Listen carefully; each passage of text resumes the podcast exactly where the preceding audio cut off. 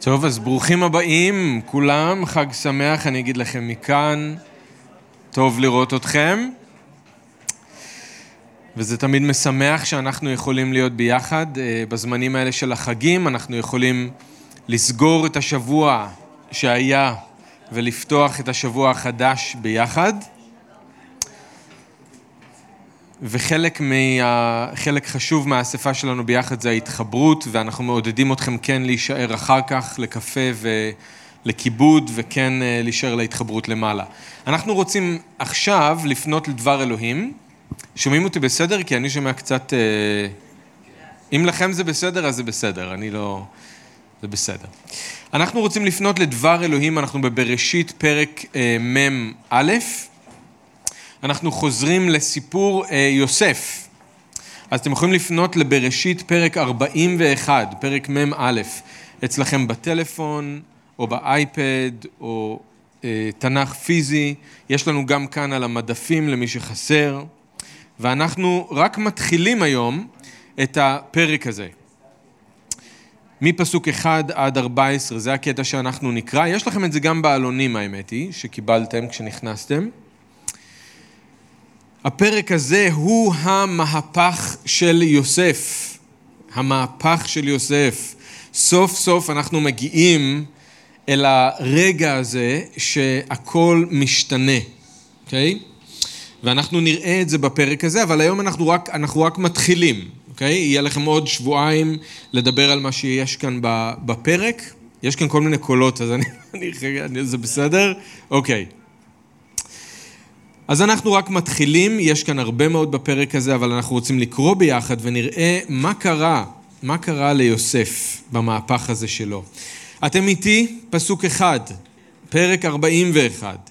ויהי מקץ שנתיים ימים, ופרעה חולם, והנה עומד על היאור. והנה מן היאור עולות שבע פרות יפות מראה ובריאות בשר, ותראינה באחו. והנה שבע פרות אחרות עולות אחריהן מן היאור, רעות מראה ודקות בשר, ותעמודנה אצל הפרות על שפת היאור. ותאכלנה הפרות רעות המראה ודקות הבשר את שבע הפרות יפות המראה והבריאות, ויקץ פרעה. וישן ויחלום שנית, והנה שבע שיבולים עולות בקנה אחד בריאות וטובות. והנה שבע השיבולים הבריאות והמלאות, אה, סליחה, והנה שבע שיבולים דקות ושדופות קדים צומחות אחריהן, ותבלענה השיבולים הדקות את שבע השיבולים הבריאות והמלאות, ויקץ פרעה, והנה חלום. ויהי בבוקר ותפעם רוחו, וישלח ויקרא את כל חרטומי מצרים ואת כל חכמיה, ויספר פרעה להם את חלומו, ואין פוטר אותם לפרעה. וידבר שר המשקים את פרעה לאמור, את חטאיי אני מזכיר היום. פרעה קצף על עבדיו, ויתן אותי במשמר בית שר הטבחים, אותי ואת שר האופים. ונחלמה חלום בלילה אחד, אני והוא, איש כפתרון חלומו, חלמנו. ושם איתנו נער עברי, עבד לשר הטבחים, ונספר לו, ויפתור לנו את חלומותינו, איש כחלומו פתר. ויהי כאשר פתר לנו כן היה. אותי השיב על קני, ואותו תלה. וישלח פרעה, ויקרא את יוסף, ויריצוהו מן הבור, ויגלח, ויחלף שמלותיו, ויבוא אל פרעה. אבא יקר, אנחנו מודים לך על דברך, ואנחנו יודעים שדברך, בדברך יש אור, דברך הוא נר לרגלינו והוא אור לנתיבתנו. אנחנו צריכים את האור שיש בדברך, במיוחד ככל שהחושך נהיה יותר חשוך בעולם. אנחנו צריכים את החוכמה שבאה ממך, אנחנו צריכים את ההדרכה שלך, ואנחנו רוצים לדעת מה יש לך בדברך בשבילנו להערב, לחיים שלנו. איך אנחנו יכולים לקחת את מה שאנחנו שומעים ולומדים וליישם. אנחנו לא רוצים להיות כאלה שרק מתבוננים במראה ואחר כך הולכים ושוכחים איך אנחנו נראים. אנחנו רוצים להיות שומעים ועושים. אז אנחנו מתפללים שתיתן לנו לא רק אוזניים שומעות, תן לנו גם לב שחפץ להשתנות, שרוצה ליישם. תעזור לנו, אדון, לשים בצד את כל מה שמפריע לנו עכשיו להתרכז במה שיש לך להגיד לנו. ותן לנו, אדון, להביט אליך, לשמוע את דברך, בשם ישוע. אמן.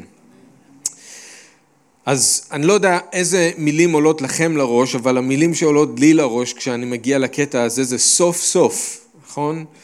סוף סוף אחרי 13 שנים יוסף יוצא מהבור.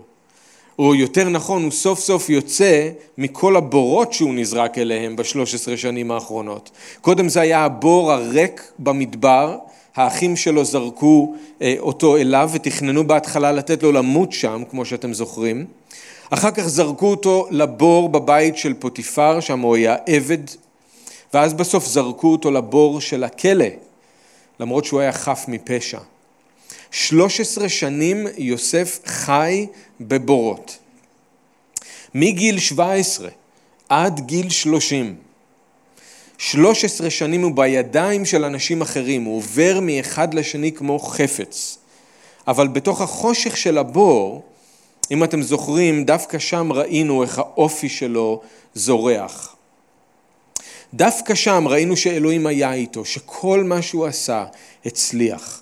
דווקא שם, בתוך הקושי, בתוך הפיתוי, יוסף נשאר נאמן לאנשים, ויותר חשוב מזה, הוא נשאר נאמן לאלוהים במשך כל השנים האלה.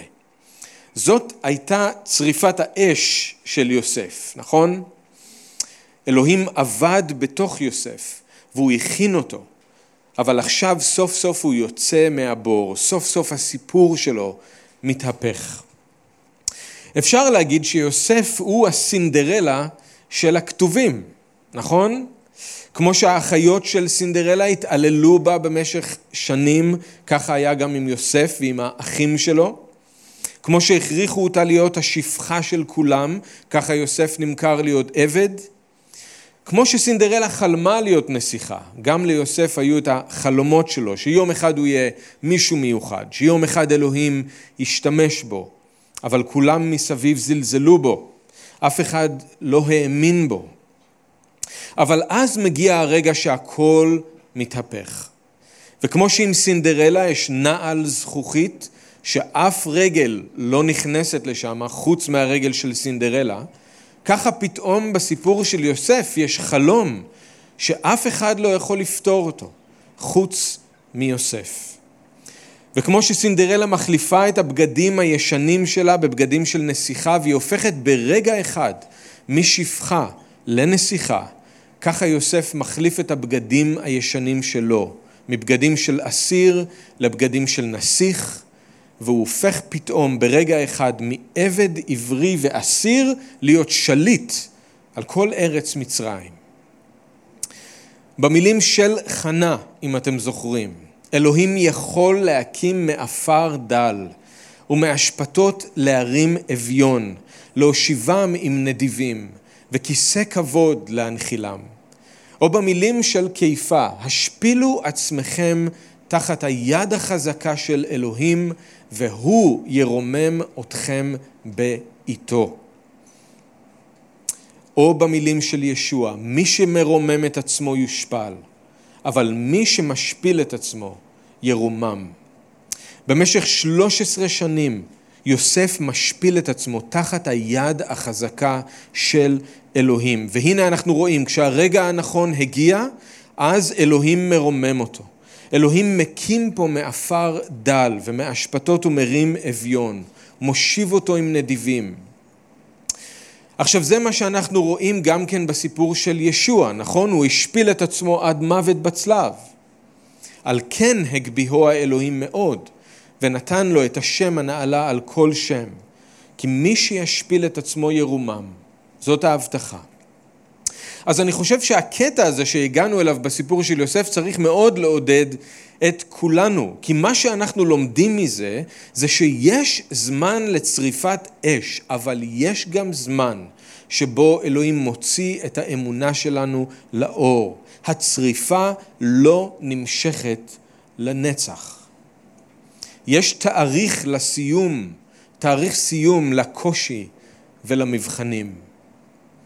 כשאלוהים מאפשר לנו להיזרק אל תוך הבור, הוא כבר אז מסמן את התאריך שבו הוא יוציא אותנו משם. נאמן הוא האלוהים, כתוב לנו, והוא לא יניח לכם להתנסות למעלה מיכולתכם, אלא עם הניסיון הוא יכין גם את דרך המוצא, למען תוכלו לעמוד בו בניסיון. יש את הניסיון, אבל עם כל ניסיון יש גם דרך מוצא שאלוהים מכין. אז אני רוצה שנסתכל רגע איך זה קורה בחיים של יוסף. איך אלוהים מוציא אותו מהבור ומושיב אותו עם נדיבים. שני דברים אני חושב שאנחנו רואים כאן. דבר אחד, המהפך קורה בזמן של אלוהים. דבר שני זה המהפך קורה בדרך של אלוהים, לא בדרך ובזמן שיוסף חשב. אז בואו נסתכל על זה, נראה גם מה זה מלמד את, אותנו על איך שאלוהים פועל בחיים שלנו. דבר ראשון שאנחנו רואים זה שזה קרה בזמן של אלוהים. תראו את הפסוק הראשון, ויהי מקץ שנתיים ימים, ולפני השנתיים האלה היו עוד 11 שנים, נכון? אנחנו רק יכולים לדמיין כמה זה היה קשה ליוסף, כל יום שעובר. הוא מקווה שהשינוי יגיע. וזה נראה כאילו שום דבר לא זז, זה נראה כאילו כלום לא קורה. עוד שנה ועוד שנה ועוד עשר שנים. ואחרי שהוא פתר את החלום של שר המשקים, הוא חיכה כל יום לשמוע ששר המשקים זכר אותו ודיבר עם פרעה והוא סיפר לפרעה שיש שם בחור חף מפשע. אבל שר המשקים שכח אותו. והימים עוברים וזה נראה שכלום לא קורה. זה נראה שהסיפור של יוסף נשאר תקוע, לא זז לשום מקום. למה זה לוקח כל כך הרבה זמן? למה צריכות לעבור עוד שנתיים עד שהמהפך מגיע? אתם מסכימים איתי שאלוהים היה יכול לתת לפרעה את החלומות האלה אחרי שבוע? הוא היה יכול לתת את החלומות האלה לפרעה אחרי חצי שנה? אלוהים היה יכול, אבל הוא לקח את הזמן. אלוהים לקח את הזמן והוא חיכה שנתיים שלמות עד שהוא החליט לפקוד את פרעה עם החלומות האלה. אנחנו לא יודעים למה אלוהים חיכה, לא כתוב לנו, אבל אנחנו בטוחים שיש סיבה טובה. כנראה שהיו עוד דברים שהוא רצה לעשות בתוך יוסף לפני שהוא מושיב אותו עם נדיבים ונותן לו כיסא כבוד. אתם זוכרים שבתהילים קה, תהילים 105, אמרתי לכם, יש פרשנות שמה על הסיפור של יוסף, אז תקשיבו שוב למה כתוב שם. שלח לפניהם איש, לפני עם ישראל, שלח לפניהם איש, לעבד נמכר יוסף, עינו בכבל רגלו, ברזל באה נפשו, שזה הזמן של האיסורים, זה הזמן של הסבל של יוסף, עד עת בו דברו, אמרת אדוני צרפתיו. עד עת בו דברו, אמרת אדוני צרפתיו. אלוהים ידע מראש את הרגע שבו הוא ירומם את יוסף, והוא ישים אותו כאדון על כל מצרים. אבל עד עת בו דברו, אמרת אדוני צרפתיו. עד שיגיע הרגע הזה, יוסף צריך לעבור צריפת אש שתכין אותו למה שאלוהים רוצה לעשות דרכו. אז אנחנו לא יודעים בדיוק למה אלוהים חיכה כל השנים האלה. למה רק מקץ שנתיים ימים הוא החליט לפקוד את פרעה עם החלומות האלה. אבל בטוח שזה לא היה סתם. כנראה שיוסף היה צריך עוד קצת זמן בתוך האש. היו בו עוד דברים שהיו צריכים להשתנות, או להתיישר, או להתחזק, לפני שאלוהים יכול לשים אותו אדון על מצרים. ואתם יודעים, אני חושב שכמה שהתוכנית של אלוהים היא גדולה יותר בשביל מישהו, וכמה שיותר אחריות אלוהים רוצה להפקיד בידיים של מישהו, ככה הצריפה צריכה להיות עמוקה יותר והיא צריכה להיות אולי ארוכה יותר. לשים בידיים של יוסף אחריות כזאת גדולה, בלי שהוא יהיה מוכן, בלי שהוא ידע מה לעשות עם כל הכוח ועם כל הסמכות שיהיה לו, זה יכול להיות הרסני בשבילו, וזה יכול להיות הרסני בשביל כל מי שמסביבו. אתם זוכרים את יוסף כשהוא היה בן 17, נכון? איך הוא כינס את כל האחים שלו ועמד שם עם חזי נפוח, עם נאום השמעוני שלו, שמעונה, נכון? הוא מספר להם, והוא בטוח שזה רעיון טוב לספר להם, איך שהוא חלם חלום והוא ראה שכולם משתחווים לו. כל אחד מכם, ראיתי אתכם משתחווים לי. מתגאה, הוא מתרברב, או לפחות לא משתמש בתבונה, יש שם גאווה. הוא נהנה מהמעמד המיוחד הזה עם הכותונת פסים שלו. כולם עובדים מסביבו, והוא מנהל העבודה שלהם, והוא רק בן 17, עם כותונת פסים, מעמד מיוחד. אלוהים רצה להביא אותו אל מקום של יותר ענווה, יותר נאמנות, יותר יושרה. ואז אחרי שהוא יהיה נאמן במעט, יהיה אפשר להפקיד בידיים שלו הרבה. אחרי שהוא יהיה נאמן במה ששייך למישהו אחר, אלוהים יוכל לתת לו את מה ששייך לו. בגלל זה זה כל כך חשוב לשים לב למה שכיפה אומר, השפילו עצמכם תחת יד אלוהים החזקה, למען ירומם אתכם. אבל מתי? בעיתו. הוא לא ירומם אותי כשאני חושב שאני, שזה הזמן לרומם אותי. או, או כשמישהו אחר חושב שזה הזמן לרומם אותי. אלוהים ירומם אותי בעת שלו, בעיתו. המהפך יגיע בזמן של אלוהים. למה? כי אלוהים ורק אלוהים יודע מתי אני באמת מוכן למה שהוא רוצה לעשות דרכי או דרככם. אחד הדברים שהכי קשה לנו איתם זה לחכות לזמן של אלוהים ולתת לו לעשות דברים בקצב שלו. זה אחד הדברים שהכי קשה לנו איתם. ואם להגיד את האמת, אני אומר את זה, אתם יכולים להסכים איתי או לא, בלב ולא בקול רם, אבל זאת האמת. אני הרבה פעמים מרגיש שאלוהים הוא איטי מדי. הוא לוקח את הזמן, וזה קשה לי מאוד. אלוהים בדרך כלל עובד בקצב הרבה יותר איטי ממה שאנחנו היינו רוצים. אנחנו היינו רוצים שהוא יעשה דברים הרבה יותר מהר. אני חושב שיוסף היה רוצה שהוא יעשה דברים הרבה יותר מהר. אבל לאלוהים יש את הזמן שלו. לאלוהים יש את הזמן שלו להכין אותנו, ויש לו את הזמן שלו גם לרומם אותנו, ולהתחיל להשתמש בנו. זה אחד השיעורים הקשים, אבל החשובים שאנחנו צריכים ללמוד, להיכנע לקצב של אלוהים. אני אוהב את מה שסינקלר פרגוסון אמר על הקטע הזה בחיים של יוסף. הוא אומר שכאן, בקטע הזה של הסיפור, אנחנו רואים שאלוהים, שהוא בדרך כלל עובד לאט, יודע גם לעבוד מהר. אבל הוא צריך לעבוד לאט כדי שהוא יוכל לעבוד מהר. כשאלוהים מכין אותנו זה לאט, אבל כשהוא מתחיל להשתמש בנו זה מהר. אז הוא צריך לעבוד לאט כדי שהוא יוכל לעבוד מהר. זה כמו קשת שלוקח לו שעות או ימים לקחת חתיכה של עץ ולגלף אותה ולחדד אותה עד שהיא הופכת להיות החץ המושלם שהוא מחפש. אבל ברגע שהוא סיים, ברגע שהחץ הזה מוכן, הוא מיד שם אותו בקשת ויורה אותו אל המטרה. ברגע אחד. הוא עובד לאט כדי שהוא יוכל לעבוד מהר. 13 שנים אלוהים עובד לאט בחיים של יוסף, כדי שברגע הזה הוא יוכל לעבוד מהר. וכמו שאלוהים עשה עם יוסף, ככה הוא עושה איתנו. הוא לוקח את הזמן שלו כדי להכין אותנו, אבל ברגע שאנחנו מוכנים מספיק, הכל משתנה, ופתאום הכל נהיה מאוד מהיר ומאוד אינטנסיבי.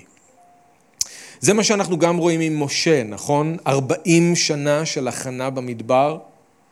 אבל אז ברגע אחד הכל משתנה אם של נעליך מעל רגליך ואלוהים שולח אותו להוציא את העם ממצרים, אפרופו פסח, באותות ובמופתים גדולים. ככה גם עם דוד המלך. הוא קודם כל היה צריך להיות נאמן עם הצאן של אבא שלו בתור נער, לפני שאלוהים היה יכול להפקיד בידיים שלו את צאן אלוהים, את עם אלוהים. אבל אז, ברגע אחד, כשאלוהים החליט שהגיע הזמן, שמואל הופיע עם השמן, משך אותו, והוא המלך. אז אני רוצה לעודד אתכם, כשזה נראה ששום דבר לא זז בחיים שלכם, כשזה נראה שהכל תקוע, וכאילו אלוהים לא עושה שום דבר, זה בגלל שהוא לוקח את הזמן והוא מכין אתכם.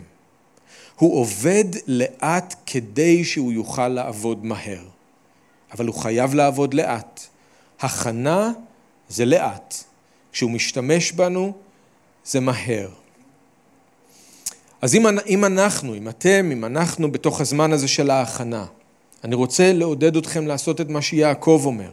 זוכרים שהוא אומר, לשמחה גדולה חישבו זאת אחי, כאשר אתם באים בכל מיני ניסיונות, שהרי יודעים אתם כי בחינת אמונתכם מביאה לידי סבלנות, אבל שתהא הסבלנות שלמה בפועלה, למען תהיו שלמים ובלא דופי ולא יחסר לכם דבר. מה זה שתהא הסבלנות שלמה בפועלה? תנו לאש לסיים את העבודה שהיא צריכה לסיים בכם. אל תצאו מהאש מהר מדי. כשאנחנו בתוך האש, בתוך הקושי, בתוך הניסיון, כשאנחנו בזמן הזה של ההכנה, הדבר היחידי שאנחנו רוצים לעשות זה לצאת משם כמה שיותר מהר. יעקב אומר, תנו לסבלנות להיות שלמה בפועלה, תנו לתהליך להסתיים, תנו לאלוהים להכין אתכם, אל תמהרו לצאת משם. אלוהים יודע הוא יודע מה הוא רוצה לעשות דרככם בעולם הזה, הוא יודע מה הוא רוצה לעשות דרככם כשהוא יחזור במלכות שלו, תנו לו את הזמן שהוא צריך כדי להכין אתכם. אתם לא תתחרטו, אתם לא תצטערו. אז בואו לא נצא מהאש מהר מדי. מה לעשות בזמנים האלה, כששום דבר כאילו לא זז, והכל נראה תקוע, וזה נראה שאלוהים לא עושה כלום? אני אגיד לכם, זה מאוד פשוט. צריך להיות נאמנים וצריך לשתף פעולה עם מה שאלוהים עושה. אני זוכר, וחלקכם שמעתם את הסיפור הזה, אני זוכר שכשאני הייתי באנגליה ועבדתי עם הנוער, הקבוצת נוער בקהילה, אז את המשכורת לא קיבלתי מהקהילה, עבדתי במשרה מלאה והייתי עובד עם הקבוצת נוער. אז העבודה שלי הייתה בתוך מרכז קירור ענק. עבדתי שמונה שעות בתוך מקרר ענק, ומה שהיינו צריכים לעשות זה להכין חבילות לפי הזמנות שהגיעו של פירות ושל ירקות והיינו מכינים את זה כמשלוחים ואז המשאית הייתה יוצאת ומפזרת את זה בתי ספר, מוסדות כל מיני עסקים. וכל היום זה מה שהייתי עושה, הייתי עוטף בננות, הייתי אה, עוטף כרוביות, ממיין תפוחים, אורז אותם בדרך שיראו לי איך לארוז אותם וזה מה שהייתי עושה כל יום במשך שמונה שעות. ואז היה רגע שהיה לי מאוד קשה, הגעתי לאיזשהו רגע מאוד מתסכל, ואמרתי לאדון בזמן שאני שמה ועושה את זה שוב ושוב כל יום, אומר, אדון, באמת זה מה שיש לך בשבילי? זה מה שאתה רוצה שאני אעשה? שכל היום אני יארוז פירות וירקות? ואני לא אשכח איך האדון עזר לי באותו רגע ומה הוא אמר לי. הוא אמר לי, אתה תהיה נאמן עם מה ששמתי לך בידיים היום. זה הכל. אתה תהיה נאמן עם מה שאני שמתי לך בידיים היום. ואני הבנתי, אחרי זה אני הבנתי, ועד היום אני, הבנ... אני מבין את זה, זה שיעור, היה בשבילי שיעור מאוד גדול. אם אני עכשיו לא עוטף את הכרובית הזאת כמו שצריך, ואני לא שם 12 תפוחים, אני שם 10 תפוחים, לא לפי ההזמנה. אם אלוהים לא יכול לסמוך עליי עם ירקות ועם פירות, איך הוא יפקיד בידיים שלי בני אדם? נכון? כל מה שאני הייתי צריך לעשות זה להיות נאמן עם מה שאלוהים שם בידיים שלי היום. והוא לא אמר לי מה הוא מתכנן בשבילי בעתיד. באותו רגע הוא רק אמר לי, תהיה נאמן עם מה שאני שמתי לך בידיים היום. אם זה כרובית או תפוח, אתה צריך להיות נאמן. אתה תהיה נאמן. ואחר כך אני יכול להפקיד בידיים שלך יותר. אז בשביל יוסף זה לא היה מקרר גדול כמו שזה היה בשבילי, אבל זה היה הבית של פוטיפר, אחרי זה אשת פוטיפר, אחרי זה בית הכלא. כשאלוהים עבד איתו לאט לאט במשך 13 שנים, הוא נשאר נאמן כל יום עם מה שאלוהים שם בידיים שלו. וככה הוא הגיע מוכן ליום שבו אלוהים יכל לעבוד איתו מהר ולהשתמש בו ולשלוח את החץ. ברגע אחד אלוהים רומם אותו להיות שליט בארץ מצרים. אז זה משהו חשוב שאני רוצה שתלמדו, שתזכרו שאנחנו לומדים מהסיפור של יוסף. אם אנחנו נשפיל את עצמנו תחת יד האלוהים החזקה, הוא גם ירומם אותנו, אבל זה יקרה בעיתו, בזמן שלו. הוא עובד איתנו לאט כדי שהוא יוכל לעבוד איתנו מהר. דבר שני שאנחנו רואים זה שהמהפך, לא רק שזה לא קרה בזמן של יוסף, אלא בזמן של אלוהים, זה גם קרה בדרך של אלוהים, לא בדרך של יוסף. כמו שאנחנו היינו רוצים שדברים יקרו בקצב שלנו, ככה אנחנו בדרך כלל רוצים שדברים יקרו בדרך שלנו, אבל כמו שזה קורה בקצב של אלוהים, זה גם קורה בדרך של אלוהים. איך יוסף רצה שהמהפך שלו ייראה? מה הוא דמיין? לאן הוא כיוון? תקשיבו, למה הוא אומר לשר המשקים בפרק מ', אנחנו ראינו את זה פעם, פעם קודמת, אבל תקשיבו למה הוא אומר לשר המשקים בפרק מ', אחרי שהוא מודיע לו שפרעה יחזיר אותו לתפקיד שלו. הוא אומר לו, הפתרון של החלום זה שעוד שלושה ימים פרעה מחזיר אותך לתפקיד שלך. אז תראו מה הוא אומר לו. בעוד שלושה ימים יישא פרעה את ראשך והשיבך על כנך ונתת כוס פרעה בידו כמשפט הראשון אשר היית משקהו. כי אם זכרתני, כל מה שאני מבקש ממך, תזכור אותי. כי אם זכרתני איתך כאשר ייטב לך, ועשית נא עמדי חסד, והזכרתני אל פרעה, והוצאתני מן הבית הזה, כי גנוב גונבתי מארץ העברים, וגם פה לא עשיתי מאומה, כי שמו אותי בבור. אז הנה המהפך שיוסף מדמיין לעצמו שיקרה. הוא עכשיו בבור, בכלא, למרות שהוא חף מפשע, והוא רוצה שיוציאו אותו מהבור. הוא רוצה שיבינו שהוא לא עשה כלום ושישחררו אותו לחופשי. זה המהפך שיוסף מדמיין. איך הוא חושב שזה יקרה? הוא חושב שאלוהים ישחרר אותו משם דרך שר המשקים. שר המשקים יראה שמה שיוסף אמר לו על החלום שלו יתגשם, אז הוא יחזיר לו טובה, ידבר עם פרעה שהוא חף מפשע ופרעה יוציא אותו משם. זה המהפך שהיה ליוסף בראש שלו. זאת הדרך שהוא חשב שזה יקרה. אבל רבות מחשבות בלב איש ועצת אדוני היא תקום. יוסף רק רצה להשתחרר לחופשי, אבל אלוהים רצה להושיב אותו עם נדיבים. יוסף חשב שהוא צריך להשתמש בקשרים שלו עם שר המשקים, נכון?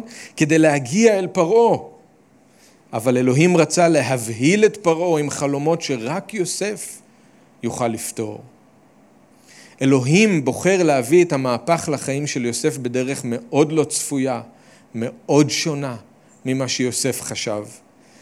שר המשקים שכח את יוסף, ואחרי שנתיים פרעה פתאום חולם שני חלומות שמאוד מבהילים אותו, אז אנחנו קוראים על זה בפסוקים 1 עד 7, בחלום הראשון הוא רואה שבע פרות חולות ורזות שבאות אחרי שבע פרות בריאות ויפות ואוכלות אותן.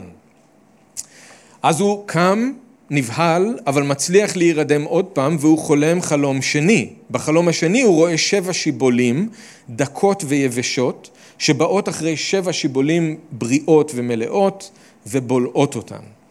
בבוקר פרעה מתעורר בפניקה, פסוק שמונה, הוא קורא לכל החכמים של מצרים, לכל הקוסמים, זה החרטומים, כל אלה שאמורים לדעת איך לפרש חלומות, אבל אף אחד מהם לא מצליח לתת לפרעה את הפירוש. ועכשיו, אחרי שנתיים, בעקבות החלומות של פרעה ובעקבות העובדה שאף אחד לא יכול לפרש את החלומות, שר המשקים פתאום התעורר, אחרי שנתיים. בפסוקים 9 עד 11 הוא מספר לפרעה על מה שקרה, כשהוא ושר האופים היו ביחד בכלא, איך שניהם חלמו חלום, ויוסף ידע לפרש בצורה מדויקת את החלומות שלהם. תראו מה הוא אומר בפסוקים 12 ו-13. ושם איתנו נער עברי, עבד לשר הטבחים, ונספר לו, ויפתור לנו את חלומותינו, איש כחלומו פתר. ויהי כאשר פתר לנו, כן היה, אותי יושיב על קני, ואותו תלה. ואז ברגע שפרעה שומע את זה, הוא שולח מיד להביא את יוסף. וישלח פרעה ויקרא את יוסף ויריצו מן הבור ויגלח ויחלף שמלותיו ויבוא אל פרעה. אז רגע הערת שוליים, למה אני חושב שפרעה מיד שלח לקרוא לו.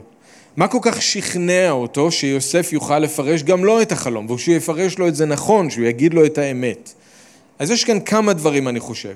אני חושב שמה שהרשים את, יוס, את פרעה זה שיוסף פירש את החלומות בצורה כל כך ספציפית וכל כך מדויקת, וזה לא היה משהו כללי שהיה אפשר לפרש בכל מיני דרכים. ואז כמובן שמה שהוא אמר באמת קרה. אני חושב שפרעה במיוחד התרשם גם מזה שיוסף לא פחד להגיד לשר האופים שפרעה הולך להרוג אותו. מה זאת אומרת? הוא לא ניסה להתחנף אליו. הוא לא אמר לו את מה שהוא רצה לשמוע. ואתם זוכרים ששר האופים התרשם מהפתרון של שר המשקים והוא אמר, אה, הוא פתר לו את זה בצורה כל כך חיובית, כל כך טובה, אולי הוא יפתור לי את זה גם ככה, הגורל שלי יהיה אותו דבר. אבל זה לא מה שקרה. אז אני חושב שזה נתן ביטחון לפרעה, שיוסף לא יפחד להגיד לו את האמת לגבי החלום. כי איך שלא מסתכלים על החלום הזה, כולם הבינו שזה משהו לא טוב, אבל אולי אף אחד לא רצה להגיד שום דבר. זה עוד משהו שאולי פרעה חשב עליו, שליוסף אין מה להפסיד. אף אחד לא רוצה להגיד לו את הפירוש של החלום מהחרטומים ומכל החכמי מצרים, כי הם לא רוצים להפסיד את המעמד שלהם, אבל יוסף, מה יש לו להפסיד? אז סביר להניח שהוא יגיד לו את החלום. את האמת לגבי החלום. אז זה ספקולציות לגבי מה שעבר לפרעה אולי בראש. אנחנו יודעים בסופו של דבר שפרעה פשוט היה כלי בידיים של אלוהים כדי להגשים את התוכניות של אלוהים בשביל יוסף. אוקיי, אז את מה שקורה כשיוסף מגיע ועומד לפני פרעה, את הפתרון של החלומות, את כל מה שקורה ליוסף אחר כך, את כל זה אתם תראו בשבועיים הקרובים. כרגע אני רק רוצה שתשימו לב שהמהפך לא קרה בדרך שיוסף חשב שזה יקרה. יוסף חשב שהוא ישתמש בקשרים שלו עם שר המשקים כדי שיוציאו אותו משם. הוא היה מאוד שמח עם שר המשקים, פשוט מאוד היה באותו שבוע רק מדבר עם פרעה, ופרעה היה משחרר אותו לחופשי. מבחינת יוסף זה היה מצוין. זו הייתה התוכנית שלו. הוא לא רצה לפתור חלומות לפרעה, הוא בכלל לא חיפש דרך איך להיפגש עם פרעה, הוא לא חשב להיות שליט במצרים, הוא רק רצה לצאת משם לחופשי. זה היה המהפך שהיה בראש של יוסף והדרך איך זה יקרה. אבל לאלוהים הייתה תוכנית אחרת בשבילו. וכמו שכתוב לנו בתהילים עוד פעם 105 קה, כתוב שלח מלך ויתירהו, מושל עמים ויפתחהו. שמו אדון לביתו ומושל בכל קניינו לאסור שריו בנפשו וזקניו יחכם. אלוהים הייתה לו תוכנית אחרת, הוא רצה להשתמש בפרעה, במלך, כדי להוציא את יוסף מן הבור וגם לתת לו תפקיד אחר כך. אבל אתם יכולים לדמיין לעצמכם את אותו יום בכלא כשפתאום באים לקחת את יוסף בהוראה של פרעה. הוא עושה את מה שהוא עושה, ככה כבר כמה שנים טובות הוא שם כנראה בכלא, ופתאום באים, תופסים אותו, לוקחים אותו מהר מהר, ויריצו, כתוב מהבור, מהר. לוקחים אותו מהר מהר למישהו שיגלח אותו ויספר אותו ויחליף לו את הבגדים מהבגדים של האסיר לבגדים חדשים. שוב תשימו לב איך הבגד כל פעם מלווה את יוסף, כל פעם כשמשהו קורה עם הבגד זה איזה נקודה חשובה בחיים של יוסף, מישהו לוקח לו את הבגד, מישהו נותן לו את הבגד, אז עוד פעם כאן אנחנו רואים את זה. ואז פתאום אומרים לו שלוקחים, הוא לא מבין מה קורה, מה מגלחים אותי, מספרים אותי, שמים עליי בגדים, אומרים כן, כן, לוקחים אותך לפרעה, הוא רוצה לראות אותך. אז אני לא יודע מה עבר ליוסף בראש באותו רגע, אולי הוא חשב שסוף סוף שר המשקים נזכר בו, שזה טוב, אבל למה רוצים עכשיו להביא אותו לפני פרעה? אולי פרעה רוצה לחקור אותו, לראות אם הוא באמת חף מפשע. אבל הוא בטוח שהוא חף מפשע, אז אולי הוא כבר מכין את הנאום הגנה העצמית שלו, מה הוא יגיד לפרעה כשפרעה ישאל אותו והוא יוכיח לו שהוא לא עשה שום דבר לאשת פוטיפר. ואז אולי הוא מתחיל לדמיין את החופש שלו כבר. אולי הוא היום הולך לצאת מכאן, בן אדם חופשי. אולי יחזירו אותו לבית של פוטיפר כשיתברר ששום דבר לא קרה עם אשתו. זה היה יכול להיות טוב, או הכי טוב זה אולי ייתנו לו ללכת והוא יוכל לחזור למשפחה שלו בכנען. בכלל מצוין. אבל אז, כמו שאנחנו נראה בשבוע הבא, להפתעתו הרבה של יוסף כשהוא עומד שם מול פרעה, הוא שומע את המילים חלום חלמתי ופותר אין אותו. ואני שמעתי עליך לאמור תשמע חלום לפתור אותו. מעניין מאוד מה יוסף חשב והרגיש באותו רגע, כי זה לא מה שהוא ציפה לשמוע. אבל זאת הייתה התוכנית של אלוהים. לא מה שיוסף חשב שיקרה, לא המהפך שהוא תכנן, אבל כן המהפך שאלוהים תמיד ידע שיגיע. לזה אלוהים כיוון מההתחלה. אז גם אנחנו צריכים לזכור, אלוהים לא סתם אומר לנו להשפיל את עצמנו תחת ידו החזקה לתקופה מסוימת, הוא עושה את זה כי הוא רוצה באיזשהו זמן גם לרומם אותנו. יש לו תוכנית שהוא פועל בנו, הוא מכין אותנו, כל אחד מאיתנו, הוא מכין אותנו בשביל משהו. והרבה פעמים זה משהו מאוד שונה ממה שאנחנו יכולים לדמיין. וזה קורה בדרך שאנחנו לא יכולים אפילו לצפות לה. אז אני לא יודע איפה אתם נמצאים כרגע, אבל אם אתם כמו יוסף, עוברים עכשיו צריפת אש, או אם הכל פשוט מרגיש לכם תקוע, כאילו שום דבר לא זז, כאילו שאלוהים לא פועל, אני רוצה לעודד אתכם, אלוהים פועל. הוא עובד איתכם לאט כדי שהוא יוכל לעבוד איתכם מהר. בישעיה אלוהים אומר לעם ישראל, לא מחשבותיי מחשבותיכם, לא דרכיכם דרכיי, נאום אדוני, כי גבהו שמיים מארץ, כן גבהו דרכיי מדרכיכם ומחשבותיי ממחשבותיכם. אז אני לא יודע איך אלוהים יפעל בכם, מה הוא יעשה עם החיים שלכם. אני לא יודע איך הוא בדיוק מתכנן להשתמש בכם, גם כאן בעולם הזה, גם במלכות. תזכרו שאלוהים מכין אותנו לא רק לדברים בעולם הזה, אלא הוא מכין אותנו גם למלוך איתו כשהוא יחזור. אבל אני כן יודע שההבטחה היא שאם אנחנו נשפיל את עצמנו תחת היד החזקה של אלוהים, אז הוא ירומם אותנו בעיתו. זה יקרה בזמן שלו, זה יקרה בדרך שלו, אבל זה יקרה. וכל מה שאנחנו צריכים להיות, לעשות כרגע זה להיות נאמנים עם מה שאלוהים שם בידיים שלנו היום.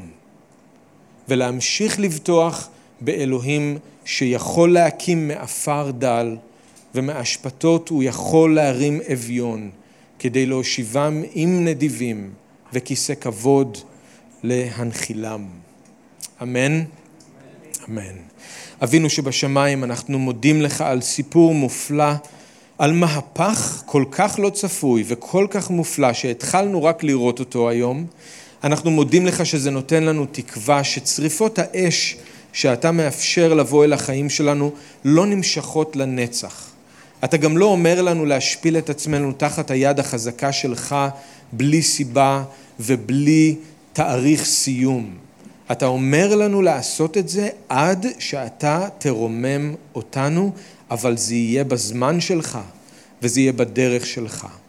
כל מה שאנחנו מבקשים הערב זה שתיתן לנו להיות נאמנים עם מה ששמת בידיים שלנו היום, ותן לנו סבלנות לא לצאת מתוך האש מהר מדי, מוקדם מדי, אלא לתת לך להכין אותנו לקראת מה שיש לך עבורנו בעתיד, כאן בעולם הזה, או במלכות שלך, כאשר תחזור. אז אנחנו מודים לך, אנחנו מברכים אותך בשם ישוע. אמן.